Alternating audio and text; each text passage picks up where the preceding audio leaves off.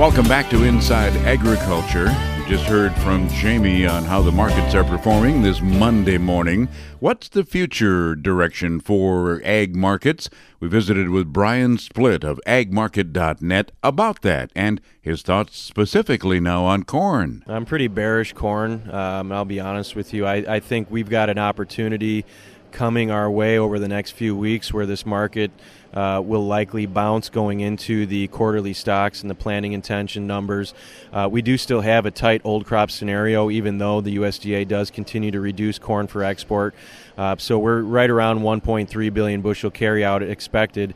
And uh, I think you're going to see some separation where old crop trades a little bit of a bullish story over the next couple of months, but new crop continues to uh, to grind lower. Uh, so I've really been urging producers to look at uh, potential opportunity as we get into the report, maybe around the March 20th to 28th time frame in that week.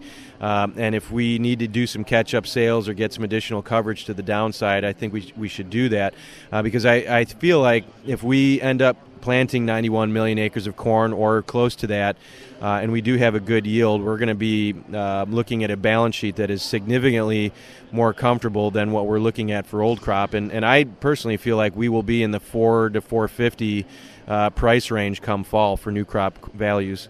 How does one protect, best protect? Uh, are you looking at options, some puts and calls? What's the best way of protecting to the downside? So there are an awful lot of tools, uh, and so what my job is is to really understand uh, the risk profile of the clients that I work with, uh, whether or not they are okay with positions that may be marginable on on the board.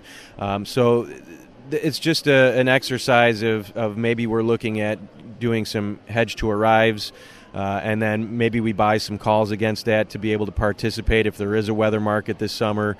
Um, if we just want to have a floor established, you can buy a put for the price that it costs and, and uh, leave your upside open.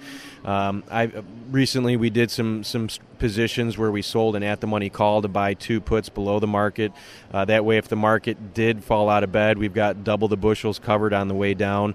So there's a lot of different ways to structure it. It's just a matter of talking to whoever your broker is um, Um, and, and going through the different ideas and figuring out what's what's right for you.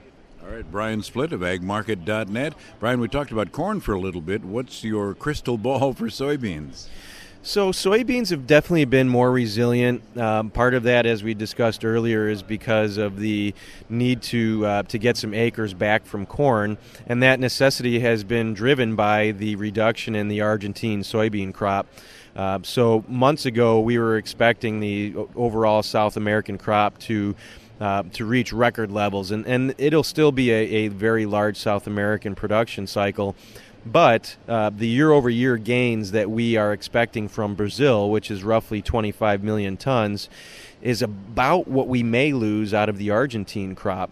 So we were thinking that this crop out of Argentina would be close to 50 million tons, and now some of the whisper numbers are that it could be as low as 25 million tons.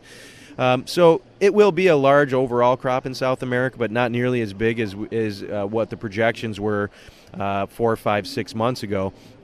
So uh, the concern moving forward would be the uh, the export pace really dropping off. We saw evidence of that over the last couple of weeks, um, and we do feel that as we move forward, we're going to see the the export cycle change to more uh, buying of corn, um, shipments of corn, and uh, the world buyers for soybeans going to South America for the foreseeable future. And tomorrow we'll hear Brian Splitt of agmarket.net's thoughts on soybeans. Back after a check of the weather on Inside Agriculture.